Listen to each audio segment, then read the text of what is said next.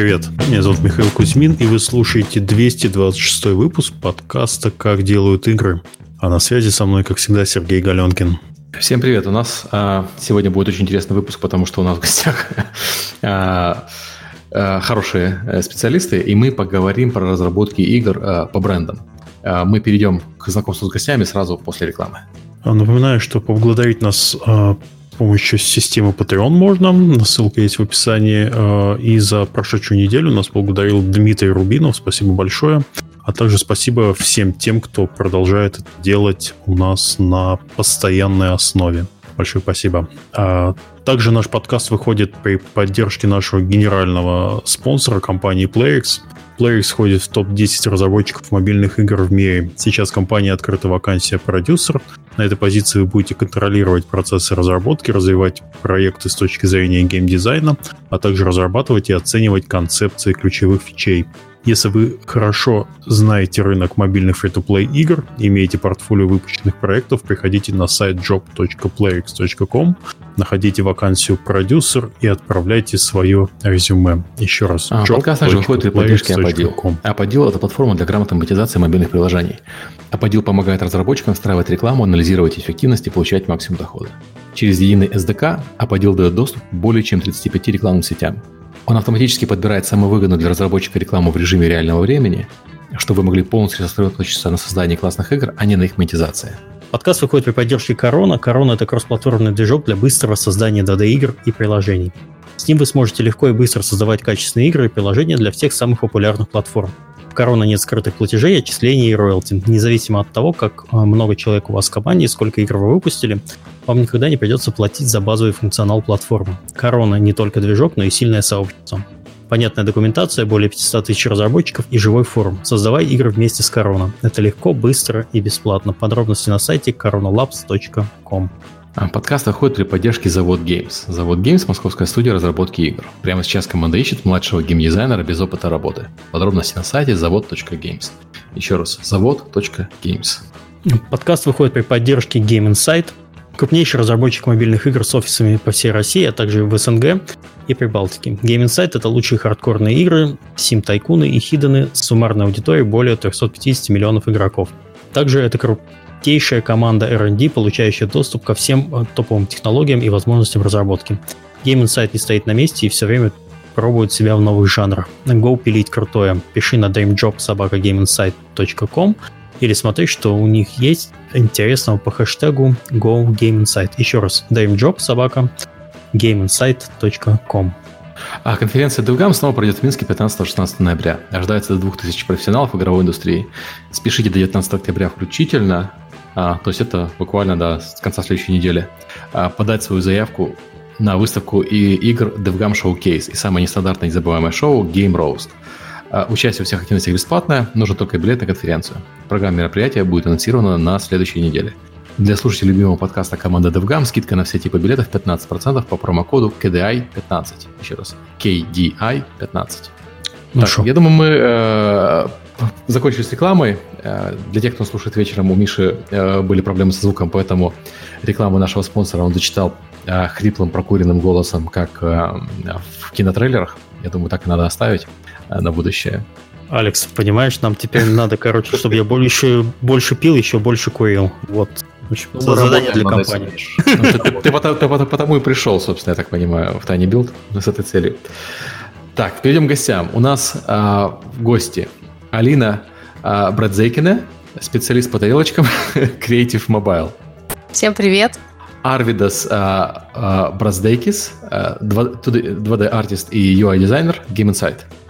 Hello. И Алекс Нечипорчик, а, CEO Tiny Build. Привет, привет. Ребята, если я вдруг неправильно почитал фамилию, потому что мне кажется, что я Алину переврал опять, э, скажите. Да, Браздейкеня. Браздейкеня. Извините, пожалуйста. Я опять так... неправильно переврал, ну нормально. Я, я извиняюсь, я, это... я, я тренировался перед записью подкаста, но, но забыл.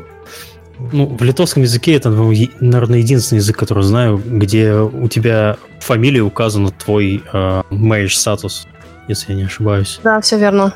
Да. Так. Но мы же не про это будем разговаривать, а про что мы будем сегодня говорить? Мы будем раз, э, говорить про разработку игр про, по брендам. А, Алина, э, эту тему нам принесла Алина в клювике. И почему она называется специалист по тарелочкам? Потому что э, она последние несколько лет занималась проектом для Creative Mobile по лицензии X-Files. Я все верно сказал? Все верно, Миш.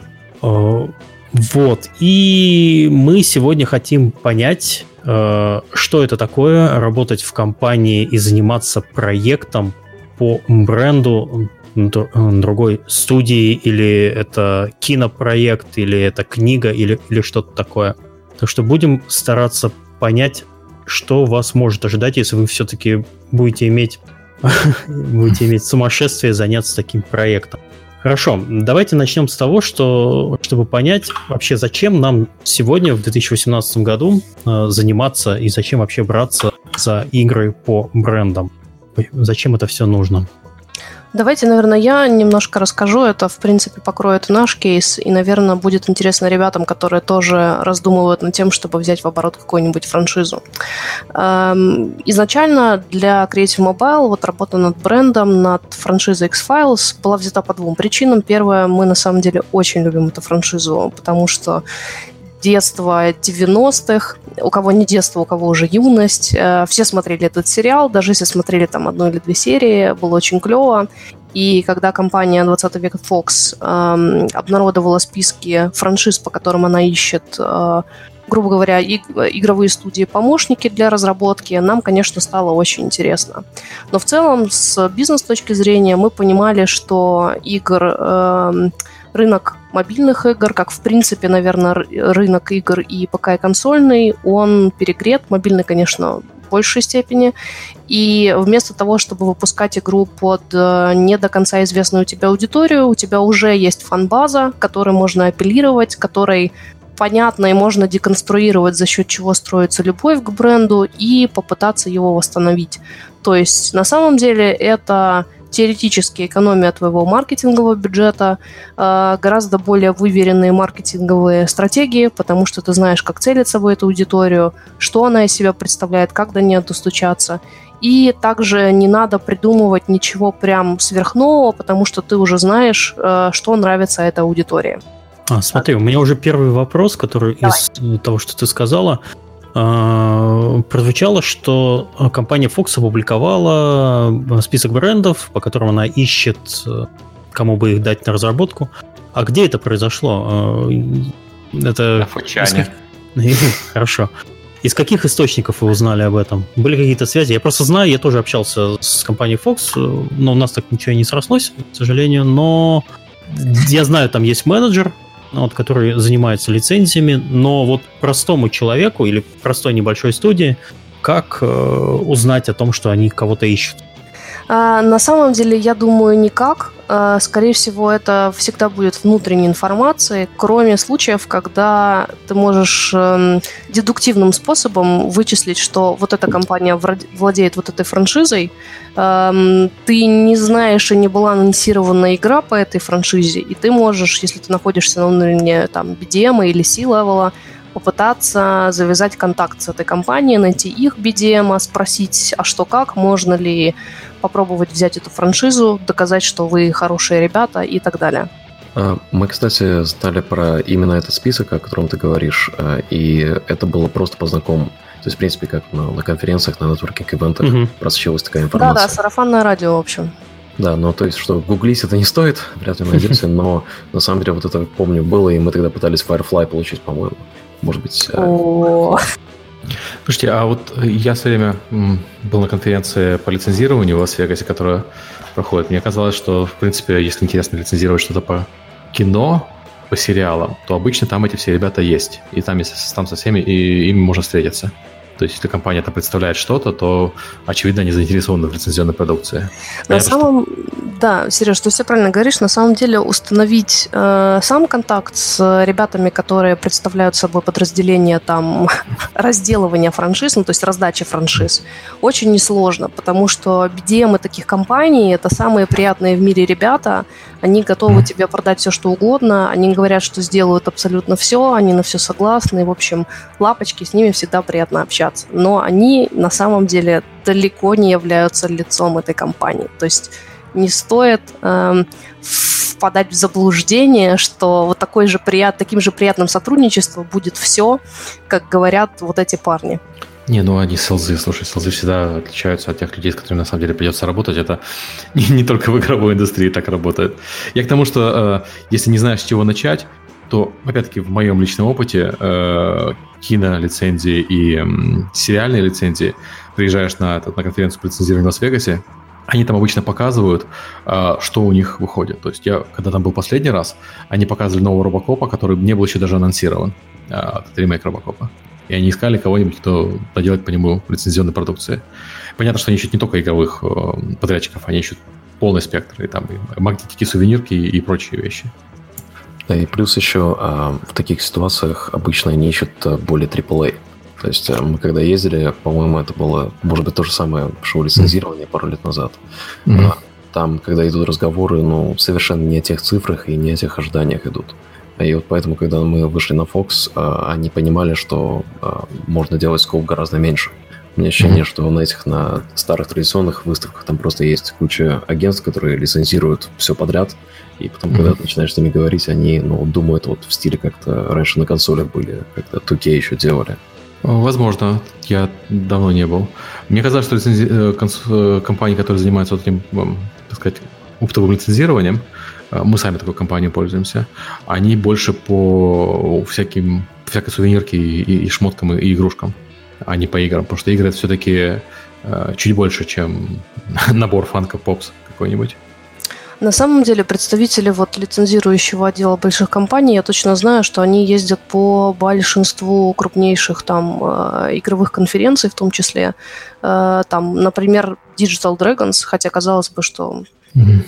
там ну, даже не назовем, как это, не СНГ, а Восточная Европа, по идее, не такая большая конференция, но не ездит и на China Joy, и на Digital Dragons, поэтому на самом деле надо, видимо, заранее просто списываться с интересующими вас людьми и узнавать, на какой конференции их можно перехватить.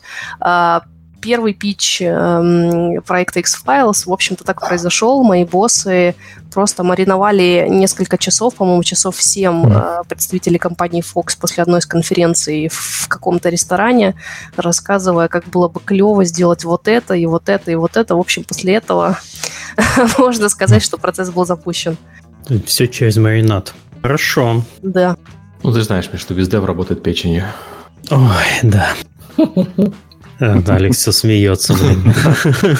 Эй, эй, у нас был тимбилдинг в кавычках.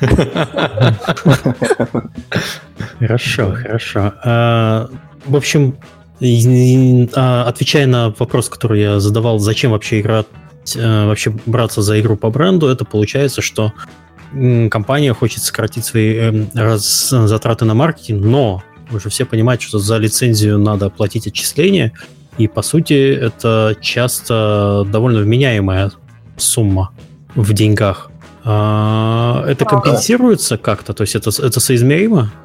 Ну, скажем так, я не буду озвучивать цифры uh, по нашему проекту, но uh, франшиза франшизе рознь. Разные франшизы стоят по-разному, и сумма за франшизу платится сразу, в принципе, как неустойка. То есть к этому надо быть готовым, что если вы покупаете франшизу, не ждите, что будет так, что игра выйдет, и после этого вы будете отчислять э, компании франшизодержателю какой-то процент с продаж. Это будет, скорее всего, точно, но вам придется большим куском сразу заплатить за франшизу. Вне зависимости от того, будет ваш проект успешен, неуспешен, дойдет ли он до релиза, угу. вы покупаете деньги вперед. Я, кстати, не, не согласен, зависит от э, франшизы и от компании. В некоторых случаях можно договориться, что, ну, по крайней мере, по нашему опыту, э, в некоторых случаях можно договориться, что первый платеж э, абсолютно отсутствует. Мы пытались когда-то получить... Нет минимальной гарантии, условно говоря, есть, есть такие варианты пытались получить, ну, по крайней мере, спросить, сколько будет стоить э, франшиза для игры по Гарри Поттеру в те времена, когда еще не вышел Fantastic Beasts, и казалось, что франшиза вроде как пришла на какую-то паузу, и нам озвучили цифру, по-моему, в полтора миллиона долларов сразу. Mm-hmm. Ну, это разумно, на самом деле. Как да. любые переговоры. Да. Да. А, Алина, а у меня такой вопрос. А у них был а, заранее уже построен вот процесс по тому, как это а, все представлять? То есть вот, пожалуйста, вам бренд, вот такие-то условия, или там это был а, какой-то кастомный процесс? А, в нашем случае я бы сказала, что это был кастомный процесс, но для меня это странно, потому что я знаю, что сама компания Fox работает э, параллельно со многими проектами по своим франшизам. То есть дальше процесс строился следующим образом. Где-то эм, еще несколько месяцев, я бы сказала, месяца, наверное, три, может быть, четыре, у нас ушло на то, чтобы э, наш пич полноценно продать э, Фоксам.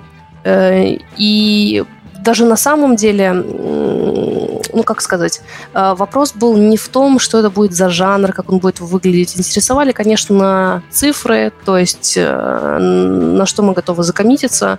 Эм, и очень много времени заняло подписание контракта. Вот просто очень много. То есть вот это был, пожалуй, самый сложный этап – в какой-то момент мы даже шутили, что хорошо бы зарелизиться после того, как мы все-таки подпишем контракт или не до. Вот. И э, очень много времени ушло на переговоры в том плане, что э, крупной компании нужно уметь доказать, что ты не просто какая-то компания, которая открылась вчера и закроется завтра, а что ты действительно что-то сделал на рынке, понимаешь, что ты делаешь и так далее. Потому что в будущем от этого будет зависеть, э, какую порцию креативного контроля э, компания, франшизодержатель будет оставлять у себя. То есть, когда можно отпускать э, людей, которые делают для вас игру, а когда их надо жестко контролировать. Не знаю, Алекс, ответила ли я на твой вопрос? Ну, да, в принципе, я так и ожидал. Э, я думаю, для контекста стоит э, сказать, ну, э, чем мы занимались в плане игр по бренду.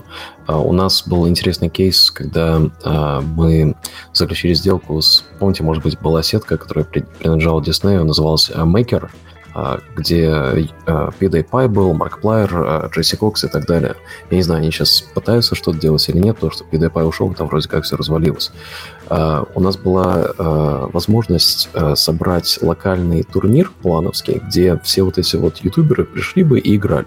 И мы, как часть сделки, получили права на использование их как персонажей в Speedrunners. И вот это как раз с Disney были такие переговоры довольно-таки интересные. И в итоге, ну, мне кажется, что нам повезло, что контракт оказался очень быстрый и очень безболезненный, и в итоге у нас появились два DLC-шки, они до сих пор висят, где есть персонажи из, ну, на основе ютуберов. Это... Алекс, а сколько, сколько времени у вас на подписание ушло? У нас на подписание согласования может быть недель 5-6. Ничего это... себе, так быстро. Да, но мне кажется, это в связи с тем, что это было какой 2012, нет, 13 год, и тогда э, ютуберы не были настолько ну, под контролем, что ли. Тогда нам дали возможность пропустить это все. Но в тот момент я понял, насколько у них там все серьезно по контрактам и насколько они на самом деле связаны.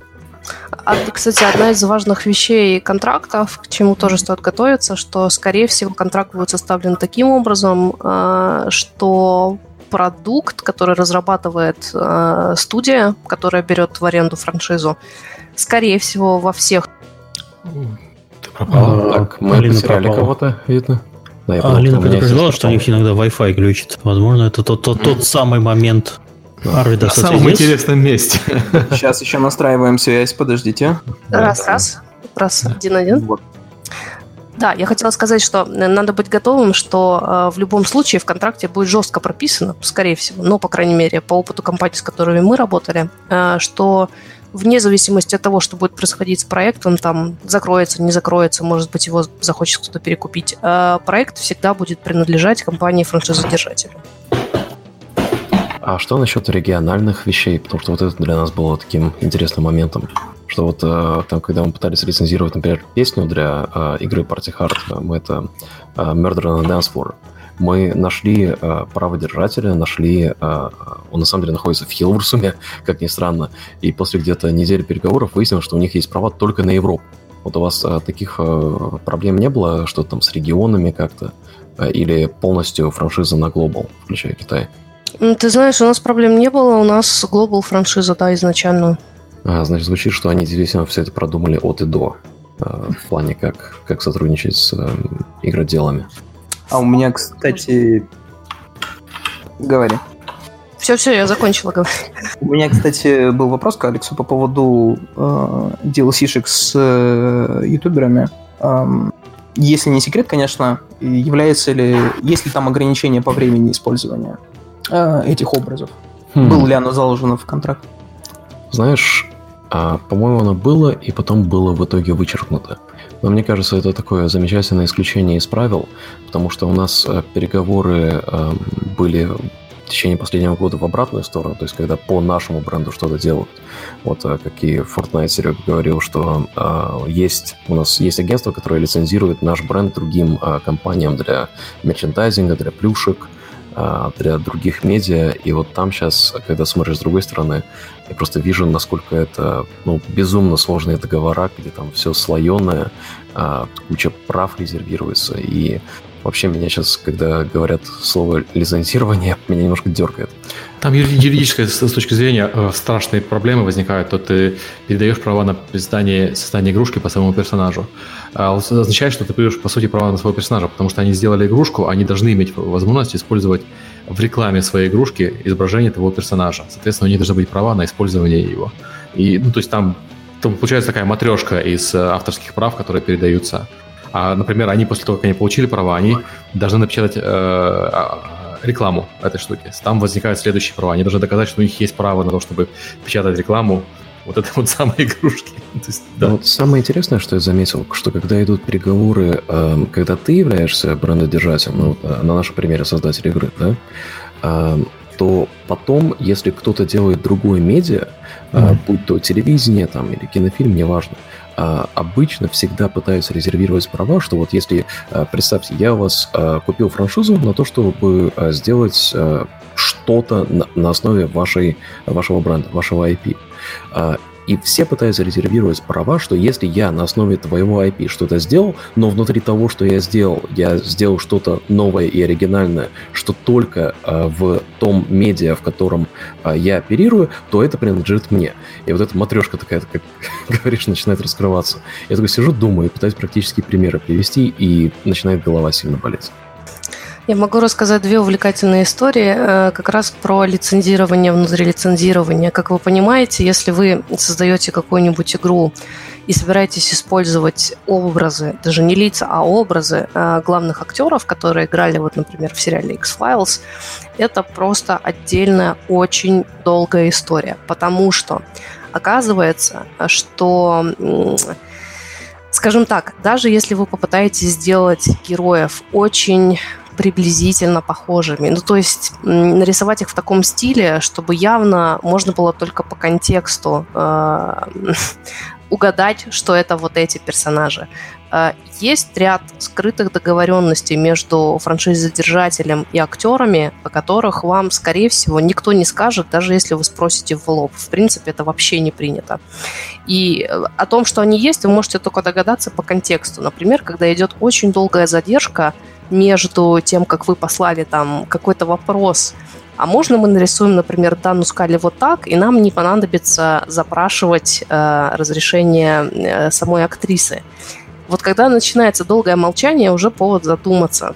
Потому что оказывается, например, что у э, Андерсон и у Духовной, и, в принципе, у половины каста X-Files были подписаны э, такие скрытые ото всех договора о том, что образ их Э, в каком угодно медиа по мотивам X-Files не может быть заапрувлен без их ведома и, скорее всего, соответственно, каких-нибудь дополнительных выплат но уже со стороны студии. Мы, например, об этом не знали, и из-за этого процесс э, утверждения персонажей, в принципе, даже на уровне арт-стиля, не то что итерации внутри, занял очень много времени.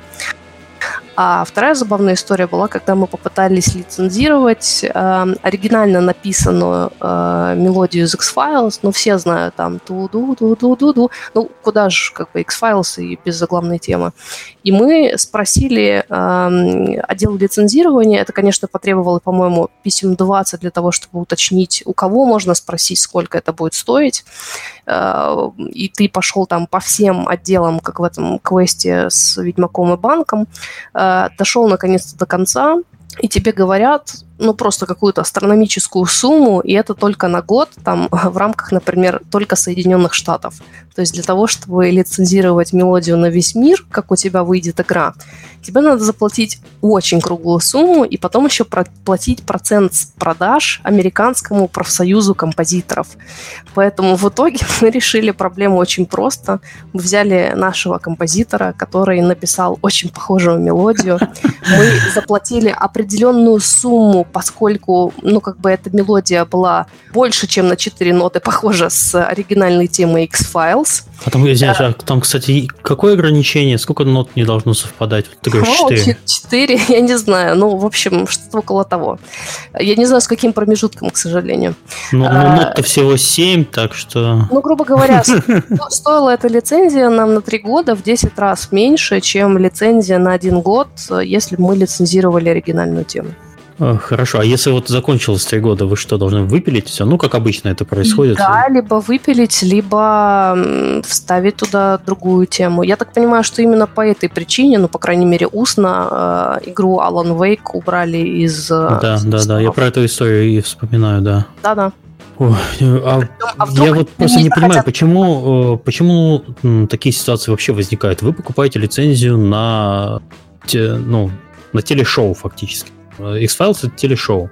Понятно, что мелодию, скорее всего, они тоже лицензируют или нет? А нет, нет, потому что они, э, они тебе даже в контракте, скорее всего, напишут, что ты не на телешоу вовсе получаешь э, права, ты получаешь права на общую историю и образы. А, и все. И как бы все остальное э, за ваши деньги любой каприз. Окей, понятно. Ну и как уже было сказано, да, вот есть вот эти подводные камни, есть какие-то договоренности, о которых э, вы можете не знать как подрядчик, и зачастую надо понимать, что люди, с которыми вы работаете, ваш контакт в студии, которая дала вам этот бренд, э, тоже там люди подневольные сидят, в принципе, да, не всегда есть возможность напрямую общаться с франшизодержателями.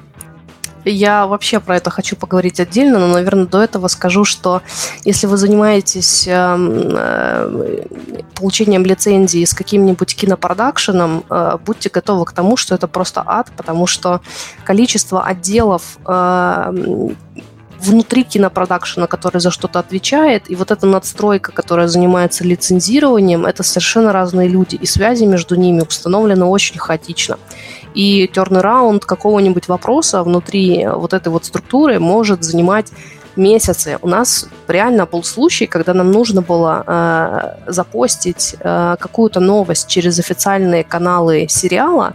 Э, прошел месяц, когда ребята с другого конца установили, что а, оказывается, этот человек уже месяц как не работает в этой компании, вот почему он на письма не отвечал. Ну, теперь мы, значит, с кем-нибудь другим свяжемся и сразу запостим. Mm.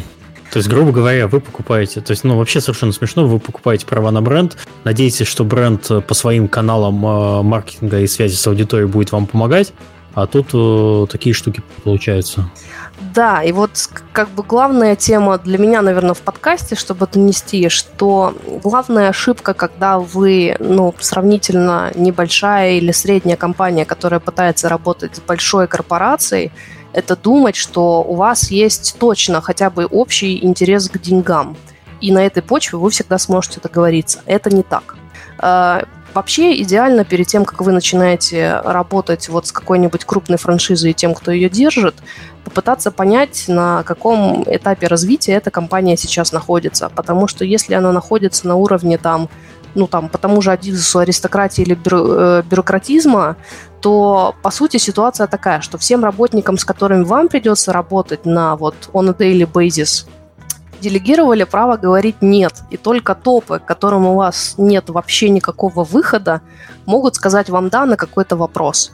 И вам кажется, что, блин, ну это же логично, если мы вот сейчас э, попросим опруф там на вот эту фичу, которая поможет там заработать много денег, то все же будут в выигрыше а потом ты просто прорываешься через вот такие стены «нет», «нет», и вот это «нет», и вот это «нет», и ты вообще не можешь понять никакую внутреннюю логику, по которой были приняты эти решения. То есть есть определенная корпоративная игра внутри, когда в том числе там, когда люди боятся э, задать какой-то вопрос два раза своему боссу, или там, э, если один раз тебе что-то не запрувили, ты такой, окей, ну давайте мы переделаем, покажем это еще раз, тебе говорят нет ты такой, ну почему? Ну, потому что с первого раза это уже не запрувили, что я идиот, буду второй раз показывать, что ли. В общем, таких вот приколов может быть очень много. И на самом деле может быть интерес зарабатывать деньги и делать что-то продуктивное. Есть там где-то наверху, но вы никогда не будете работать с этими людьми. Вот просто нет. А те люди, которые сидят на роли исполнителя, они, скорее всего, ну, просто делают свою работу, у них нет никакого там сильного интереса там помогать вам, сделать, чтобы эта игра вышла, вообще что-либо сделать. Просто к этому надо быть готовым. Окей. Все так опечалились. Да, все, все опечалились. Да, все сидят, наливают себе Про право говорить нет и против права, э, про, против права говорить да, это, к сожалению, распространенная проблема в бюрократических компаниях, в принципе. К сожалению, я думаю, что сталкивались с ней многие э, на разных этапах. Я бы Немножко про свой опыт хотел бы поделиться. Uh-huh. Я не со стороны бездева, налаживания связи и сейлзов, я больше вот со стороны, собственно, активной разработки, работы над продуктом по определенному бренду. Э, некоторое время назад в рамках компании Spirasoft я вот работал на, э, в составе команды, которая делала сервисы и продукты для BioWare по их франшизам Dragon Age, Mass Effect. Вот тогда как раз только-только вот должен был выйти Dragon Age Inquisition, и мы делали companion эпы по нему. И, mm-hmm. э, конечно, отношения бывают разные с франшизодержателями. Я считаю, что лично мне очень-очень сильно повезло. Команда external продюсеров, которая э, сидела в Эдмонтоне, была замечательная, и э, главный продюсер э, с их стороны был безумно позитивным мужиком, который никогда не терял присутствие духа и всегда ну, был в таком приподнятом настроении, несмотря на все рабочие моменты, что очень помогало, потому что, а, как мы вот уже упоминали, да, вот есть, есть ситуации, когда даже самые логичные, как вам кажется, предложения или самые э, продуктивные предложения могут не пройти, потому что кто-то с кем-то договорился там с той стороны. Слушай, а пока ты немножко мне... далеко не убежал, а Spyrosoft это же э, польская компания, которая в основном аутсорсом занимается. Э, Spyrosoft э, есть офисы в Америке, в Питере и в Кракове. А чем в основном компания занимается? Игровыми проектами или не только? Ну, игровые проекты и сервисы. Я уже, собственно, не там, я ушел из аутсорса. Вот, ну, mm-hmm. насколько я знаю, сейчас продолжаются игровые проекты и сервисы, связанные вот с игровыми компаниями. Вот, mm-hmm. и да, и, собственно, э, например, одни из условий работы над э, проектом Dragon Age Inquisition HQ, это companion app для мультиплеерной составляющей третьего Dragon Age, одним из условий разработки в какой-то момент стало то, что мы должны будем ориентироваться сначала на Windows Phone, сначала на Windows Mobile. А это был 2000, ну, чтобы не соврать, 14 по-моему, год. Да. Mm-hmm. Ну, то есть... Не то, чтобы когда-то был не то, чтобы когда-то Windows Mobile был хорошим телефоном. Действительно. Ну, вот, да. да, ну, то есть э, приоритет был немножечко странный, мы могли только лишь догадываться, почему это было так. По-моему, где-то около того момента у них были, у Electronic Arts были какие-то договоренности с Microsoft э, по поводу Titanfall или что-то с, с этим связано. К сожалению, ну, это, не могу сказать точнее, но суть в том, что да, нам нужно было перейти вот на Windows Mobile, и это, конечно, сыграло свою роль. Вот. И если бы, как мне кажется, если бы это был продукт, который занимается э, автономная компания, то э, это не то решение, которое было бы принято в данной ситуации. И да, и вот отчасти, конечно, у меня есть возможность сравнить работу по брендовым вещам, да, и работу вот в Game Insight по собственным тайтлам, и конечно, всегда есть риск того, что когда ты приходишь э, в компанию с собственными тайтлами, ты приходишь на уже готовые бренды свои какие-то, и не будет такой креативной свободы все равно, но мне, допустим, повезло, и была возможность стоять у истоков достаточно крутых вещей, и мне кажется, что даже по каким-то своим существующим тайтлам всегда есть вот вероятность достучаться напрямую до креативных центров, до идеологических центров и сказать, блин, а давайте мы сделаем вот эту крутую штуку. Ее могут принять с большей вероятностью, чем вот брендодержатели, которые находятся далеко, у которых есть свои обязательства, о которых о, о ситуации, которой мы, мы не знаем ничего. И вот риск такой, конечно, есть, вот попасть вот в такие вот моменты. Я хочу дополнить, что если вы, не дай бог, делаете еще и сильную сюжетную игру по франшизе, то готовьтесь э, просто вот не вынимать кочергу из своей пятой точки, потому что все, что касается, не дай бог, сюжетных опрувов, э, особенно если у создателя франшизы до сих пор есть на нее права, э, это будет очень долго. И, ну, представьте себе, там, предположим, создатель франшизы не молод и никогда не играл в мобильные игры. И ему приносят там каждые несколько месяцев на опрув то, что вы там написали, и он смотрит, так подняв бровь, типа, что это вообще? Поэтому, то есть это может быть очень больно. И, возможно, переписка... Почему не на Windows Phone? может быть, там Nokia 2331. Э, переписывать, может быть, придется очень много раз, потому что если креативный контроль очень сильный, то сколько бы вы там чего не согласовывали, то вы можете очень сильно подставиться. Это стоит закладывать в сроки. И, безусловно, если вы выпускаете игру, которая, например, выходит поэпизодно или там, ну, грубо говоря, нельзя все раз и навсегда зафиналить, учитывайте это в сроках тоже. Даже если вы пропишете в контракте там окно типа approve не больше, чем две недели, он обязательно будет больше, чем две недели, потому что э, вы никак не можете заставить другую компанию э, как-то вам заплатить за это или понести какое-то наказание, потому что все козыри все равно будут у них. Теперь понятно, почему Telltale закрылся. Я даже не представляю, как эти ребята вообще проходили через ад, опруф всего. У них очень сильные селзы, конечно, если они получили себе такие франшизы.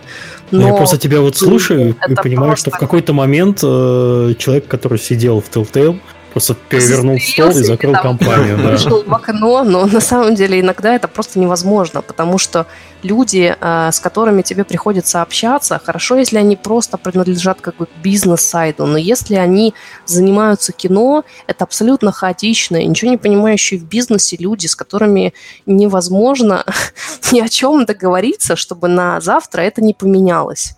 И эм, у больших компаний очень все, ну, вы, наверное, знаете, в свете там последних скандалов по поводу всего в американском мире э, очень вырос э, критерий к, э, к качеству нарратива в плане того, чтобы он никого не оскорблял, остро не шутил э, и все подобные вещи. У нас вот был случай, э, когда мы поняли, что есть очень сильная разница между э, большим бизнесом и всем остальным к подходу э, к образу компании в социальных медиа. У нас был случай, э, я рассказывала о нем на Довгаме, когда э, в Твиттере э, какая-то женщина, э, по-моему, она была лесбиянкой, э, женатой на другой женщине, в этом нет, как бы, с моей стороны, ничего плохого, написала э, нашу цитату из игры, в которой там обсуждался какой-то подозреваемый, который был, э, ну, грубо говоря, переносчиком вируса смены пола, ну, то есть трансгендер, шейпшифтер. И она восприняла это как оскорбление к трансгендерам, хотя сама она трансгендером не была, и как бы все трансгендеры, которые в нашу игру играли, они были ок. И она затегала в Твиттере э, Джиллиан Андерсон и Фокс, что типа, нет, ну вы посмотрите, что творится, что за беспредел вообще. Подожди, подожди, она вообще смотрела X-Files? Там каждая вторая серия про вот это. Понимаешь, ну, видишь, ну это э, же в Америке есть, есть популярная шутка, что белые женщины, они готовы бороться за... за они, они считают, что знают лучше э, права любой другого, любого другого меньшинства. Вот. И, в общем, как бы в тот же день нам прилетело копье в голову, хотя, ну, в контексте в этом нет ничего оскорбительного. Естественно, мы никого не пытались оскорбить. И нас э, заставили это переписать.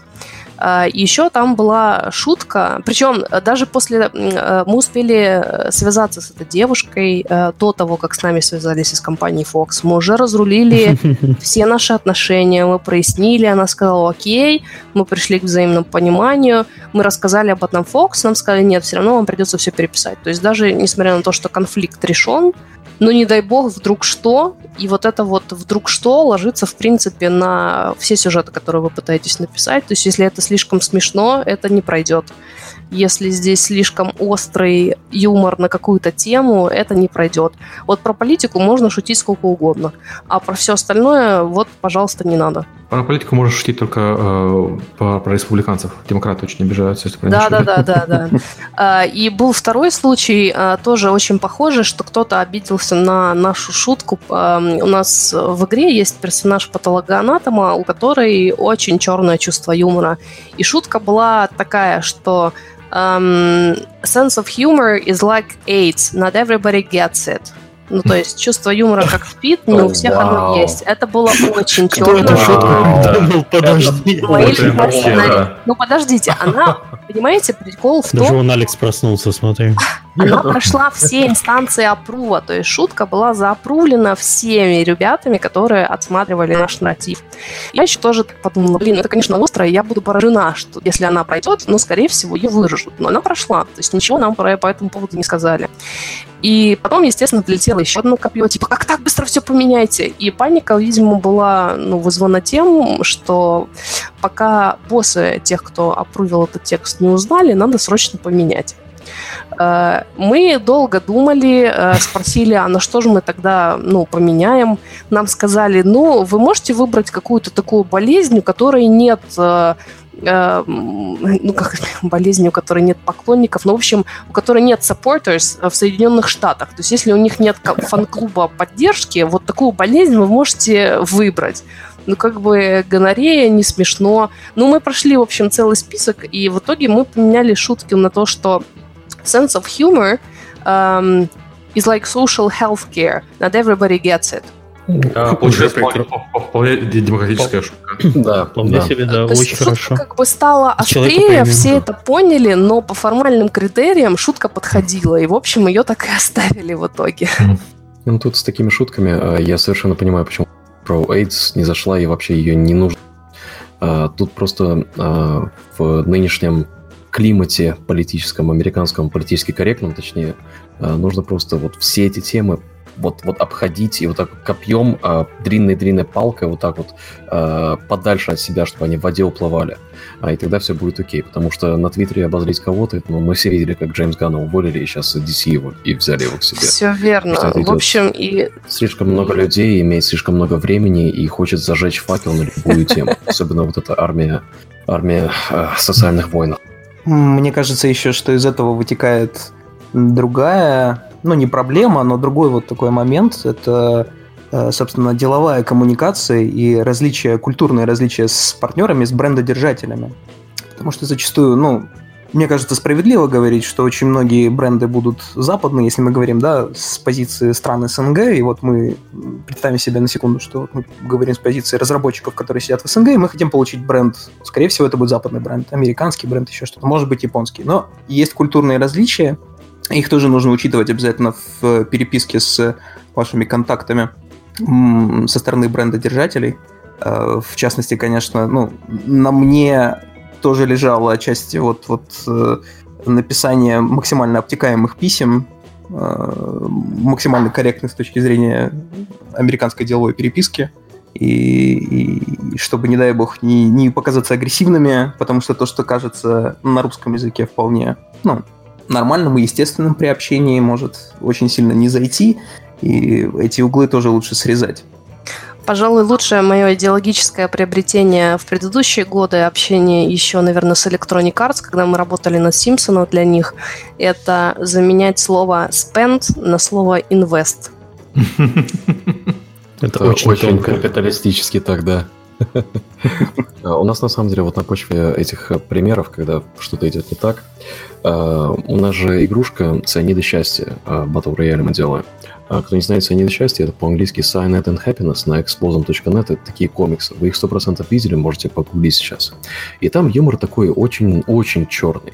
То есть мы, когда делали пресс-конференцию, мы хотели сначала пустить их ролики в Сиэтле, где куча людей сидит, и типа пока ждем, пока пресс-конференция начнет, крутят эти ролики. И мы решили их туда не опускать, потому что там, ну, все вот прямо так кажется, что переступает через грань. И одна из причин, почему мы в итоге э, собрали студию разработки именно в Сиэтле, это чтобы не натыкаться на такие э, ну, не наступать на такие сильные грабли, скажем так. Потому что э, вот у, у меня была дискуссия, э, я, может, проспойлерю чуть механики, которые там будут. Э, у нас э, была дискуссия про режим выживания. Э, сейчас это Battle Royale, а в итоге мы пилим э, игру с постоянным миром, где ты там строишь базы и все такое с видом сверху. Выглядит как мультик. Э, и у нас была э, идея сделать механику респаунов э, через беременность. Ну, то есть, что, типа, два персонажа могут завести ребенка. И неважно, кто кого, кто вынашивает, а, и пол там не важен, просто вот есть такая механика. Но потом а, во время брейнсторма а, мы пошли в сторону того, что, окей, а что если, когда персонаж офлайн? То есть твой персонаж в офлайне, он спит, можешь ли ты с ним завести ребенка? И вот это вот была очень тонкая дискуссия. Ну все, изнасилование. Да, да, это, это было бы как, как изнасилование. А, а, мне ну, просто ну, кажется... Если бы сделали изнасилование как игровую механику, это был бы, конечно, звездец. Да, да. А, но тут вот, вот куча таких моментов, которые э, с точки зрения геймдизайна, возможно, э, никто бы и не подумал об этом. Ну ладно, там ребенка завери, завери да? Э, потому что там еще... Ну, слушай, подожди, но в рамках вообще э, этой лицензии этого бренда это еще не самое страшное, что может произойти в игре. Еще вот, щадящий в том-то и дело, что как бы мультик там, они делают гораздо более ужасные вещи. И там мультик строго да. 18+. А вот здесь мы так сидели, думали, думали, и это все как бы срезали. Там еще есть механика про то, что у тебя есть секретный слот, в который ты можешь прятать в инвентарь что-то. Ну и как бы в него нельзя залезть без дополнительных, не знаю, смазок, как это сказать. Будем политически корректными. А, и вот точно такое же было, что типа, а что если ты э, видишь персонажа, который в офлайне, который спит, э, и, ну, естественно, ты можешь его лутать, но а можешь ли ты в его э, секретный слот залезть? Вот все такие вещи, они были немножко э, интересные для дискуссии, потому что бренд реально очень-очень острый, и в итоге мы не смогли э, найти бы студию в СНГ, которая могла бы, ну, понимать, где грани, как на них ходить. Хорошо, а вот э, все рассказали примерно истории своих проектов, как э, получали лицензии, а как, как ты-то, Алекс, дошел до жизни такой? Как вы нашли эту лицензию? Почему возник интерес э, разрабатывать именно по ней? А именно по ней возник интерес, Немножко потому что мы э, вообще с Томом, с кофаундером Tiny мы фанаты э, ценит части еще со времен Newgrounds, и это как бы э, мы появились на Newgrounds с No Time to Explain, э, Бегемот там же начали делать свои флеш-игры, Super Meat Boy там первая была версия, э, и мы вот просто вот так получилось, что они были первые, кто вышел в, во вне игровую среду из Newgrounds. И мы mm-hmm. пытались с ними э, наладить контакт долгое время. А в один из паксов э, во время э, расстройки или достройки, я уже не помню, просто вот видим, что они там, ну, типа, ребята, клевые, вы, вы клевые, давайте это пойдем выпьем. И вот просто так совершенно случайно пошел. Маринад. Пошел но я не называю это маринад. Как бы мы не подходим к этому с точки зрения бездева. Мы просто э, начали думать об идеях э, про игры. И когда э, поняли, что мы реально можем собрать команду, которая разработает такую-то игру э, по таким-то мотивам, э, мы начали очень плотно общаться вместе э, и э, изначально просто пропичили, как это могло бы вы, выглядеть визуально. То есть мы вот просто сделали кучу набросков, вот, э, вот изометрия, вот с видом три четверти сверху, вот как персонаж может двигаться, вот как это будет выглядеть э, для конечного пользователя. И в итоге нам просто повезло, что наши художники смогли сделать вот такой визуальный стиль, который, ну, очень похож на их мультик, просто один в один.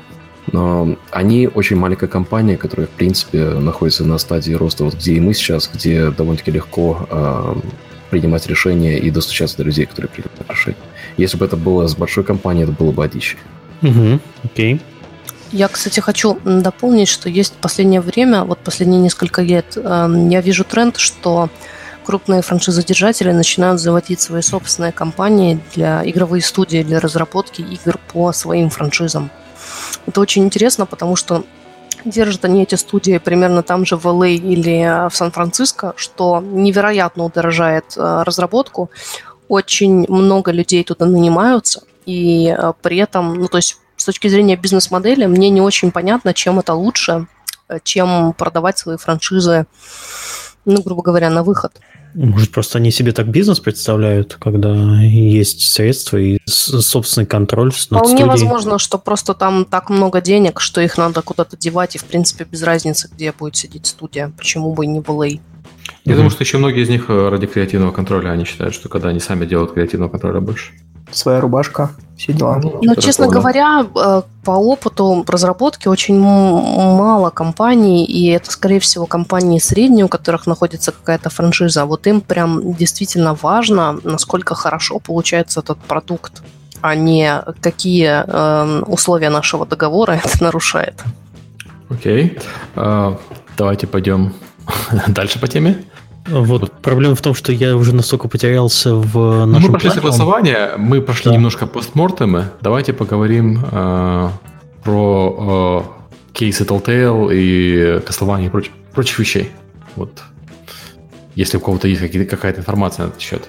Ну, на самом деле тут, э, и если говорить о Castlevania, мы туда вписали просто э, после разговора в духе, какие, какие есть кейсы, о которых мы знаем, mm нестандартных, удивительных каких-то тайтлов по брендам, по франшизам, неожиданных. Э, я mm-hmm. так, на самом деле, э, белой завистью завидую испанской команде Mercury Steam, которые получили сначала одну мою любимую франшизу Castlevania, а потом другую мою любимую франшизу Metroid. Вот. И да, и интересно сравнивать, э, собственно, два, ну, три, грубо говоря, этих тайтла, потому что там две части Castlevania, один Metroid. Как они э, взялись за одну франшизу, как они взялись за другую франшизу. И можно, как мне кажется, достаточно с высокой долей попадания предположить, что на одной франшизе креативный контроль был жестче, чем на другой. И это видно в конечном продукте, потому что, ну, та же Castlevania, она вот как для фаната, mm-hmm. ты смотришь, и она идет в каких-то, ну, неожиданных направлениях. То есть э, часть фанбазы была э, расколота по факту, потому что это был ребут, он там очень многие вещи использовал по-другому. И Metroid uh, Samus Returns, который был вот прям, ну, самый классический Metroid, который только можно было себе представить. И, наверное, там много говорит о подходе, например, работы с Konami и работы с Nintendo, как они относились к этим франшизам. Есть один очень-очень задротский момент лично для меня. Это то, что вот во франшизе Castlevania есть э, нейминговая традиция, что нет во всех главных частях франшизы нет номеров, но есть подзаголовки. И подзаголовки создаются по определенному принципу. Там что-то of the что-то, да, там Symphony of the Night, Round of Blood, mm-hmm. Aria of Sorrow. И вот это первое что-то, оно обязательно должно быть музыкальным термином. Это случилось, это неосознанно получилось, но решили традицию поддержать, когда франшиза создавалась в Японии. А когда она перешла в испанцам, то как они обозвали франшизу? Lords of Shadow. Я такой, ну, ну, ну зачем? Ну, нарушили. Ну, ну можно есть... точно сказать, с какого момента все пошло не туда, куда надо. Нет, ну это минорный момент, конечно, но м- сейчас уже как, как мы лично относимся к игре, это другое, но просто дело в том, что вот интересно, насколько можно попытаться вот проанализировать какие-то креативные решения в команде, насколько сильно вот их держали за, за шиворот или не сильно, били по рукам или не били, вот по таким вот минорным моментам. Интересно. А, и вот почему тебе сложилось, что их, у тебя и чисто из-за названия сложилось ощущение, что их не били по таким э, поводам? Ну, там, там же много, там же это, это полностью ребут, это mm-hmm. очень много были взято элементов классических из лора, из всего-всего-всего, при этом поставлены в совершенно другом контексте. То есть они отбросили всю хронологию, которая была до этого. Это другой геймплей, это другой мир, ну, как бы все другое. То есть это просто новая игра с названием Castlevania, она очень слабо имеет отношение ко всей остальной серии. и э, вполне вероятно, что это и было настоящим видением и вот их вот команды Mercury Steam как фанатов, то есть они хотели сделать вот такую игру, и им вполне вероятно позволили сделать такую игру. А, например, с Метроидом их могли либо загнать в рамки, либо они ровно попали вот точно их видение сошлось с видением Nintendo, например. И как продолжение с видением фанатов. Как, например, кстати, если говорить про японские франшизы Devil May Cry, DMC, который Team... Так, Ninja Theory, да, которые делали. Угу. Вот. И там тоже была презентация на GDC, несколько слайдов, которые были слиты в интернет в какой-то момент, с их питчом, как они себе представляли Данте, как они себе представляли франшизу Devil May Cry, и это было, ну, очень таким радикальным отходом от того, э, какой серия была до вот этой части. И интересно видеть, что сейчас при анонсе Devil May Cry 5, ну, который вот грядет, они решили забить просто на вот этот DMC и сказать, его не было, мы идем дальше. Окей. Okay. Еще на примере DMC очень интересно. А, вот я, по-моему, лет шесть назад еще общался, когда, помните, а, из Treyarch, а, нет, фу, из Infinity Ward ушли фаундеры и основали mm-hmm. Titanfall вот тогда это был первый случай в игровой индустрии, когда вместо того, чтобы говорить об э, бренде, говорили об определенных людях. И в Голливуде очень часто так. То есть в Голливуде ты не думаешь, что вот я сейчас пойду посмотрю новый фильм от Warner Brothers или от Fox, да? Ты думаешь, что ты вот пойдешь, а, посмотришь фильм от определенного режиссера, за исключением Марвел. Следующий MCU фильм, скорее всего, пойдешь смотреть.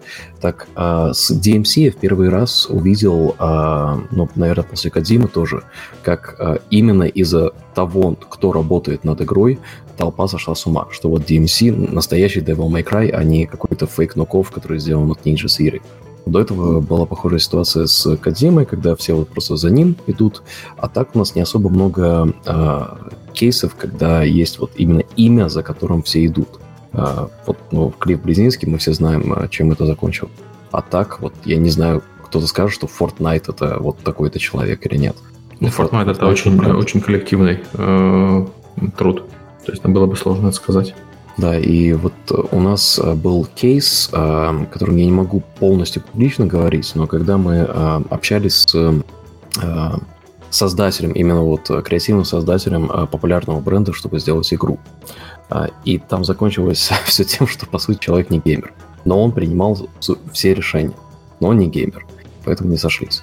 Мне интересно здесь смотреть, как в принципе, если э, с точки зрения популярного человека, который является лицом бренда, э, может быть, есть варианты, как можно выйти на него.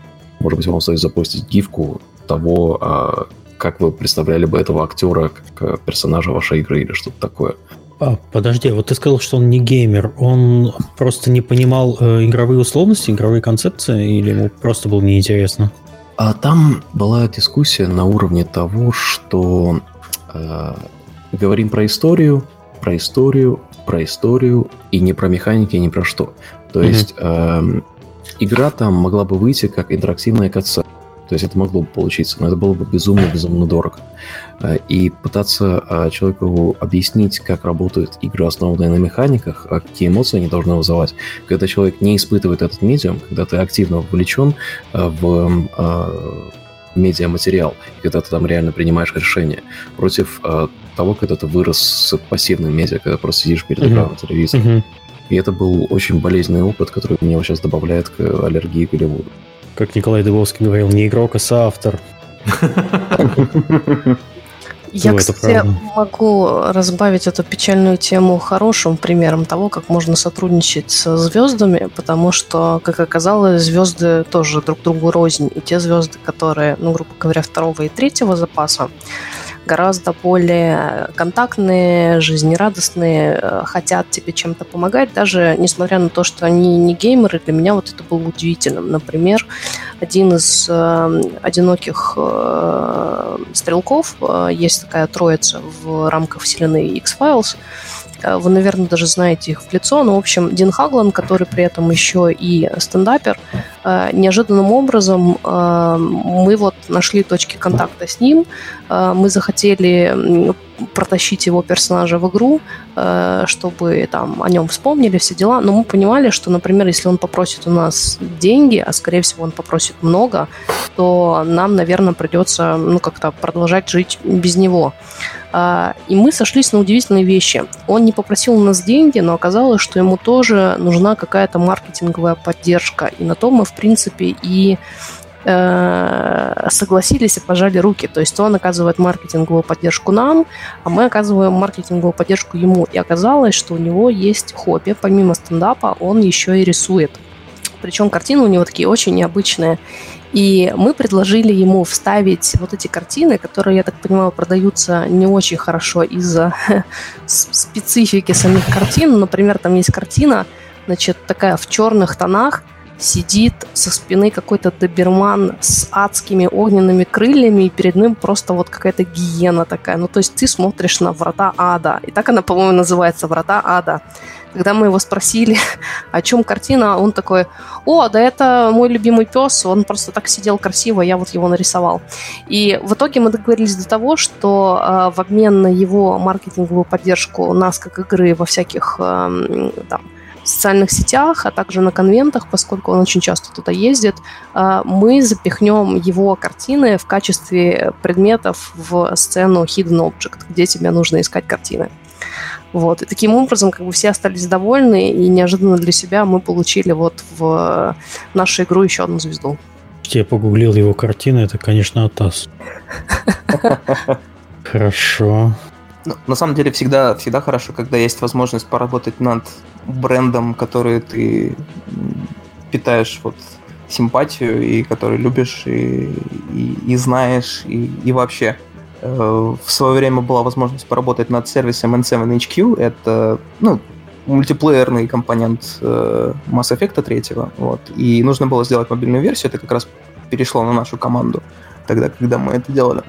И так как это уже был исход, скажем так, лайфспена третьего Mass Effect, мы нам предоставили достаточно много свободы в том, как задизайнить, э, как э, оформить это для э, мобайла, нормально. И очень клево было, когда опрувы проходили такие достаточно ну, узко, узкофанатские вещи. Типа я вот взял там, поставил в качестве фонового паттерна э, логотип одной из фракций, например, да, в мире Mass Effect. Mm-hmm. И, это, и это было замечено, это было одобрено, это все прошло, и как бы это на, позволило наладить тоже хороший контакт, и в принципе это позволяет получать удовольствие от работы, потому что вот ты, ты сам фанат, ты делаешь то, что тебе нравится вот, в рамках любимой франшизы.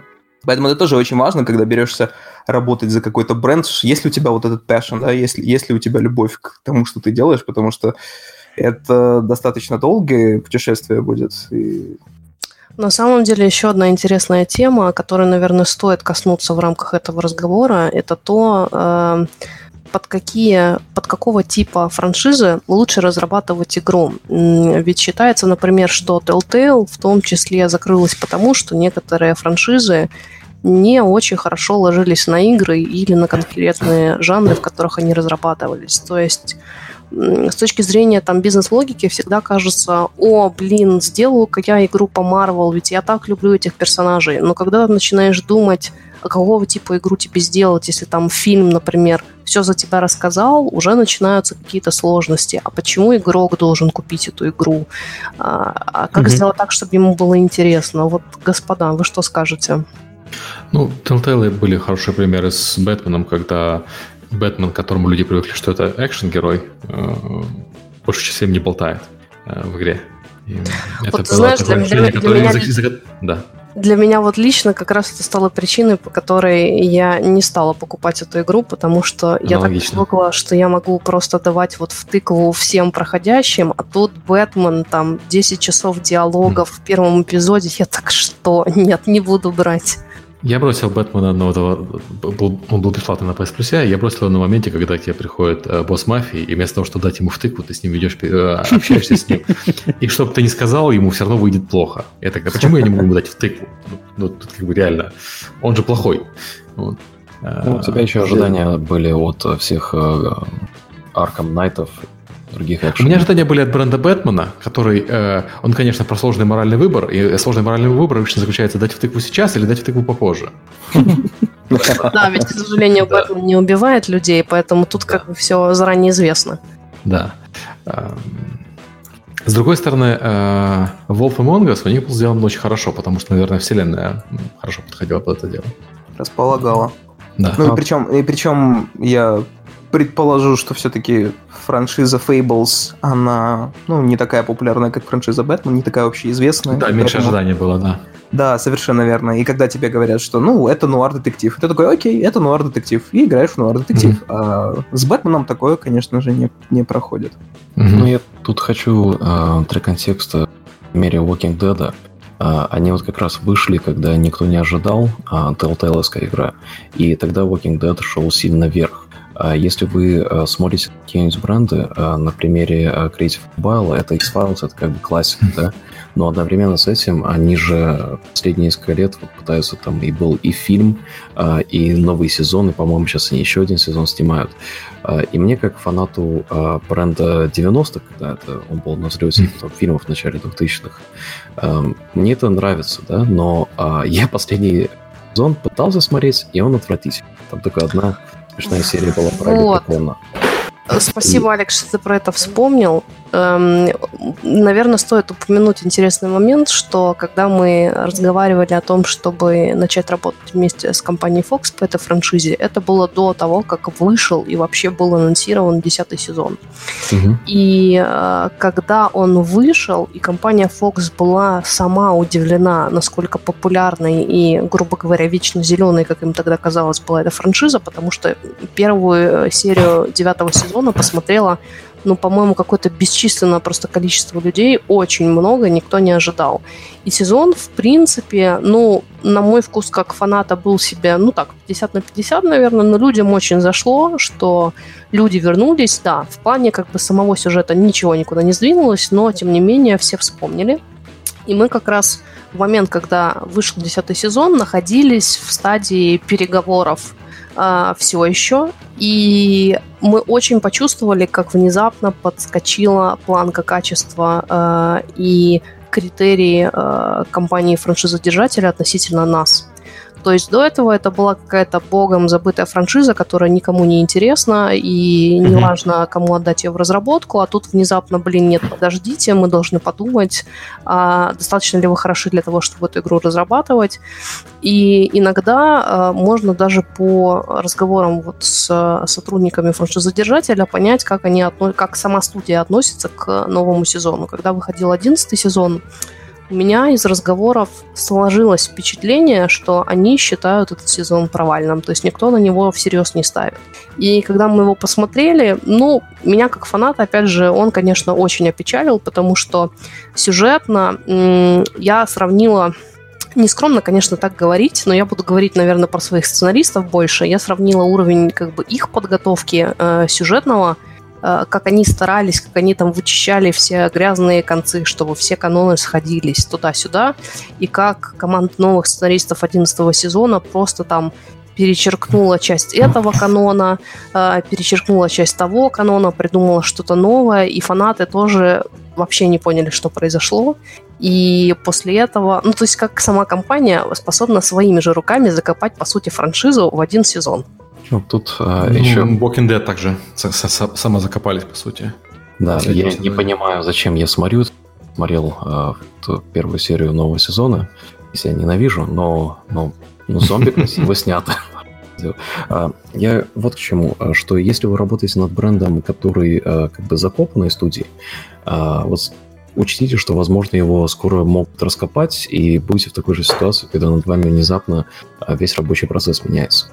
Одновременно с этим а, многие компании, те же там Fox, а, Warner Brothers, они для новых и э, франшиз, которые вот возможно пойдут, возможно не пойдут, они всегда ищут такого рода студии, э, которые могут сделать какую-то игру.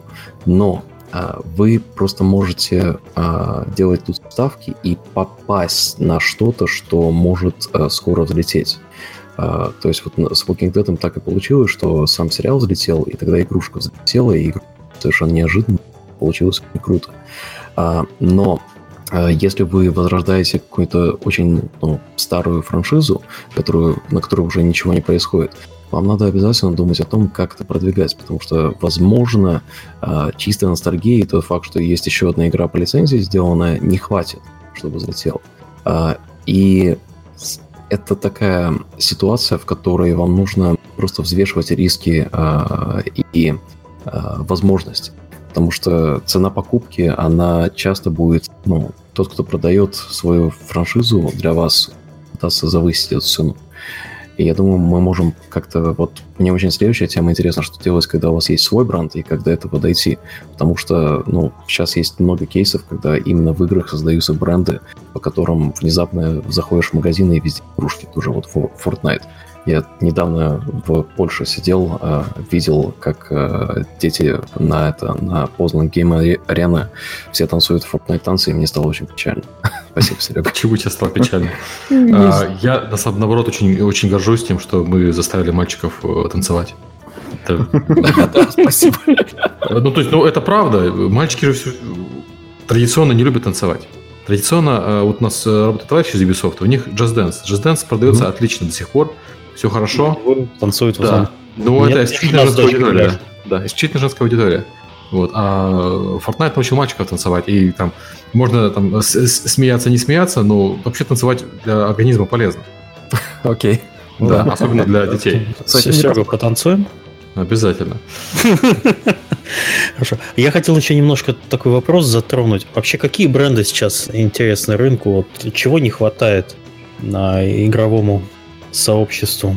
Пример, просто мы много раз уже упоминали здесь пример Telltale, который закрылся, который делал игры чисто по, э, по лицензиям. А что вот, э, кто займет их место в ближайшее время?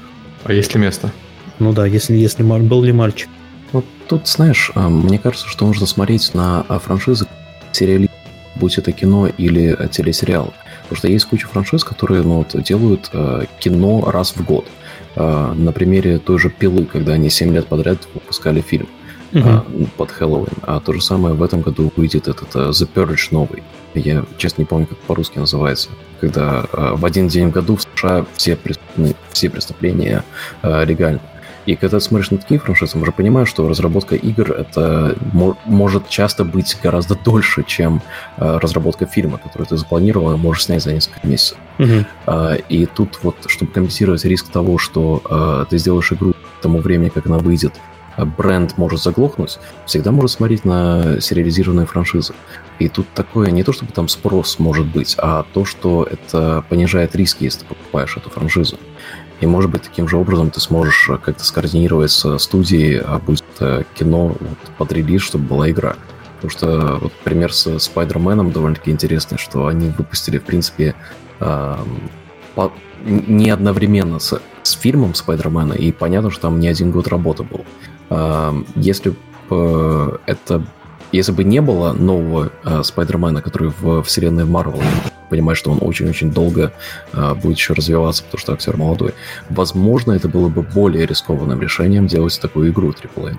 Но интересно, что по такому же принципу вышла серия Арком, которая не была привязана ни к одному из фильмов тогдашних. Тогда был Нолан, Нолановская трилогия, и э, и вот вам Бэтмен Арком, который как бы на самом деле продолжение мультика по Бэтмену из 90-х Брюса Тима. И, в принципе, мне кажется, что тренд вот этих вот э, игр, приуроченных конкретно к релизу кино, он чуть-чуть сошел на нет, особенно после середины 2000-х.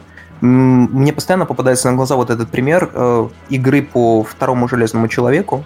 Это, по-моему, один из последних таких тайтлов, который был из, из вот этой плеяды, о, господи, игра по кино, значит, все плохо, значит, практически неиграбельно, все-все-все в этом духе. То есть э, очень Э, быстрый продакшн, очень сжатые сроки, маленький бюджет и все в таком же э, роде.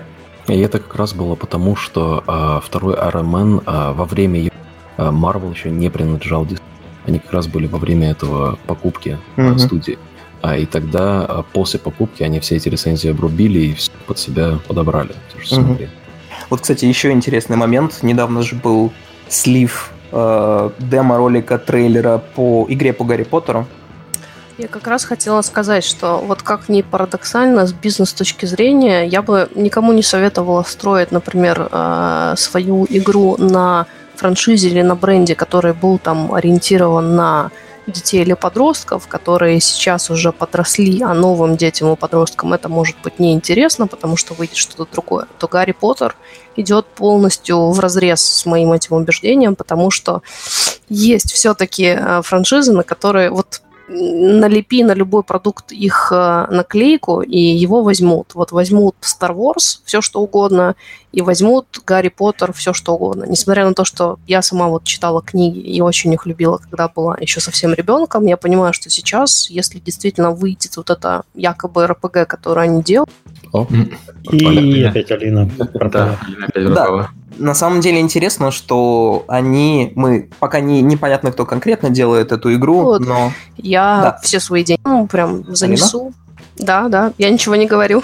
Да, а, непонятно, кто конкретно делает игру, но такое ощущение, как будто они выполняют запрос, который существовал вот сколько, 10-15 лет назад, потому что, ну, это в духе, господи, я хочу игру про ученика в Хогвартсе, кастомизация, там свободно ходить по Хогвартсу куда угодно и так далее.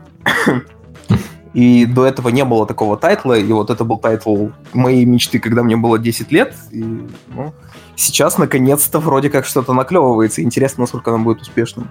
А, я ну. пытаюсь какую-то общую формулу вывести, какие бренды интересны, но у меня что-то пока не получается. А, ну, ну, тут идет в разрез, потому что э, пример Гарри Поттера это, это то, во что ты будешь, э, когда у тебя будет э, ребенок пятилетний, где там в районе 30, скажем, то ты будешь себя одевать и заставлять ребенка одевать э, в костюм Гарри Поттера на Хэллоуин. Угу. Это бренд, который, ну, в принципе, он был классическим и станет классическим. Неизвестно, что с новыми фильмами будет. То же самое со Star Wars. Это целое поколение воспиталось. Потом была первая трилогия, сейчас у нас вторая трилогия идет. Точнее, вторая, третья. Это бренды, которые, ну, они массовые, а если там говорить про более какие-то нишевые, там, не знаю, там, мультики из 90-х на Cartoon Network, например, да, их вот пытаются оживить, там, новые пару Puff Girls, э, по-моему, выходили недавно и провалились. Да-да-да. Но а, они были как-никак нишевые, ты не видишь а, косплееров постоянно, ты не видишь а, новые продукты по, по этой линейке. А, и мне кажется, вот здесь формула твоя, Миш, а, как-то должна учитывать то, что если бренд, который Evergreen, который уже себя доказал много лет, как культовый хит, если ты видишь косплееров на Игромире э, в этом бренде, тогда, наверное, стоит делать. А если про это просто все забыли и ну, надо будет опять вытаскивать вверх, то, возможно, оно того не стоит. Возможно, Тестирование брендов, для, подбор брендов для лицензирования на основе косплееров. Да. Это... Окей, мне нравится. Патентую. Окей, okay, ну то есть общей формулы нет, но что-то такое, что а, не рассчитано изначально исключительно на молодежную аудиторию. Желательно, чтобы это охватило, ну, чтобы было интересно и папам, и, и детям. Ну, там, папам, мамам, родителям. Ну, такое, извечное, извечное фэнтези, вечное. Вот интересно, что можно такое найти, что... Ну, вот из последнего, мне кажется, э, где и э, молодым, и детям интересно смотреть, и взрослым, потому что там два уровня юмора таких. А, и вполне возможно, что он состарится очень хорошо, и да, я вижу постоянно косплееров.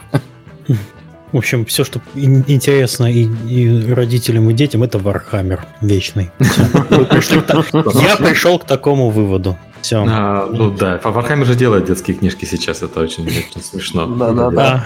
Кстати, да. Вот, так что все, мы нашли универсальный бренд, это Warhammer.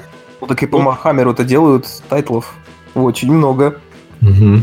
Хорошо, а, и, да. наверное, последняя тема, которая у нас есть, э, может быть, э, Алекс начнет, потому что вопрос звучит следующим образом. Что делать, если ты уже сам бренд, и я в данном случае имею, конечно же, соседа да, ну с соседом вот, у нас Как вот... вообще, если у вас популярная игра, как можно ее еще дополнительно монетизировать и развивать франшизу?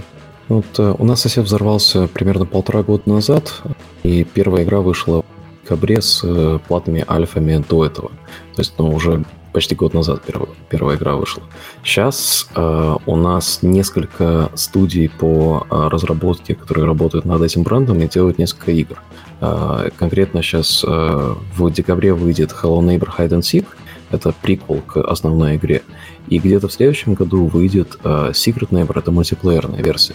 И я тут хочу советов дать людям, которые видят, что если вот вы выпустили трейлер или альфу и видите, что реально вот может взорваться, вам э, сразу же начнут э, стучаться куча мерсендайзеров, которые хотят делать плюшки, там, фанку попы и так далее. А первое, что вам нужно сделать, это найти а, агентство, которое будет управлять этим за вас. Потому что вы, а, и мы это тоже сделали в самом начале, и в итоге смогли выбраться из контракта. Вы, когда будете подписывать контракты на лицензирование, там будет миллионы подводных камней. И поэтому, имея агентство, которое защищает ваши интересы, очень важно. И плюс вы там сможете сделать гораздо больше в плане э, каких-то минимальных гарантий на продажи, каких-то э, понятных э, дистрибуций э, прибыли, или чтобы понимать, э, окей, вот есть спектр продуктов, и большие плюшки может делать вот эта компания, а маленькие плюшки э, мы можем продать вот этой компании. Эм, это очень далеко от игр, и я настоятельно это рекомендую. Э, второе, что вам нужно будет сделать, как небольшая студия, это зарегистрировать регистрируйте трейдмарк. А, вложите в юристов, которые вам помогут с тем, чтобы иметь копирайт, чтобы вы могли сносить клоны и чтобы вообще этот бренд был ваш. Потому что без этого вам дальше будет очень сложно. А, и что я бы хотел сделать раньше, чем мы сделали позже, это как только мы поняли, что а, бренд взлетит, мы э, хотели уже делать продолжение по игре, там, расширение и все остальное, но я бы хотел, чтобы мы, э, вот с, с, человек, который создал этот бренд, это не Никита Колесников, это его ребенок, вот вся концепция. Э, я бы хотел сделать э, артбук и э, очень строгий э, арт-гайд.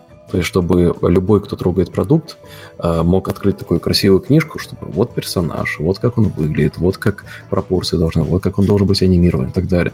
А мы это все создавали так на ходу. Это как был такой движущийся mm-hmm. поезд, быстро едущий вперед, и мы перед ним ложим рельсы на ходу. То есть пару рельсов иногда пропускаешь, и поезд так в бок, так на одной рельсе поехали. Так, так все проекты Tiny Build делаются, это я уже понял. Ну, да, примерно так. Но вот это то, во что я бы хотел вложить. А, и а, когда... Мы, кстати, это я э, к референсу. Мы это обсуждали в подкасте, когда мы разговаривали про косплей. Вот косплееры про это очень постоянно э, упоминали, что желательно э, иметь вот такой вот брендбук или как это правильно mm-hmm. называется, для того, чтобы понять... Style Guide это называется? Да, да, да. Style Guide, именно. Да. Так что да, это ну... перекликается. Вот, э, и э, если вдруг вы э, находитесь в ситуации, когда у вас работает несколько студий над одним брендом, нужно просто заранее заложить определенные правила о том, у кого на что финальный вето. То есть визуальный стиль, там анимации, геймплей, бизнес-часть, чтобы все понимали, кто за что отвечает. Потому что часто это такая неразбериха идет, и кто-то оказывается обиженным, и непонятно, кто за что отвечает. Угу. А, и вообще, вот, если вы в ситуации, когда к вам приходит там а, купить у вас уже права на создание э, фильма или э, телешоу или что угодно, нанимайте юристов, пожалуйста. Пускай, пускай у вас будут юристы, которые э, защищают ваши интересы. Потому что очень много подводных камней. Хорошо. А, Алина, у вас есть что добавить? Я, в принципе, согласна с Алексом. На самом деле, ну, сказка про поезд, перед которым ты выкладываешь рельсы, это, по-моему, у всех так. Я точно так же для себя бы хотела пораньше завести тот же самый арт-гайд, несмотря на то, что мы-то работаем уже по франшизе, но этой франшизы никогда не было эм, как бы стилизированных гайдов по играм, потому что ее игры очень старые, они выходили там 20 лет назад. А, и, наверное, стоит, вдобавок к тому, что сказал Алекс по поводу юристов, юристы должны быть, э, но также стоит не забывать, что юристы, скорее всего, никогда не придут к какому-то соглашению сами по себе, если только их не, хорошо не натренировать. То есть если юристов не менеджить сверху и не говорить, что наша цель там все-таки заключить эту сделку, а не не заключить ее, то они между собой способны гавкаться очень долго. Вот это, кстати, проблема. Мы обсуждали, что default to yes и default to no. Большинство людей стараются default to no, потому что это безопаснее, это сохраняет статус-кво. Да, потому что для, для юристов любые риски эм, это ну, желательно избегать совершенно полностью. Если риски mm. есть, то, скорее всего, мы не пойдем на это для того, чтобы их избежать. Mm. Моя любимая цитата в любых переговорах это «But this is market standard». Типа это стандарт рынка. Такой, ну, нет, я не хочу market standard. Mm-hmm. И действительно всегда вот будут пытаться вас а, поставить на не-не-не, вы соглашайся, потому что так все делают. А, если бы мы согласились на такое, мы бы уже, наверное, имели прав на всю игру. Потому что в переговорах всегда кто-то пытается что-то подсунуть. Там типа права на мерч, права там на...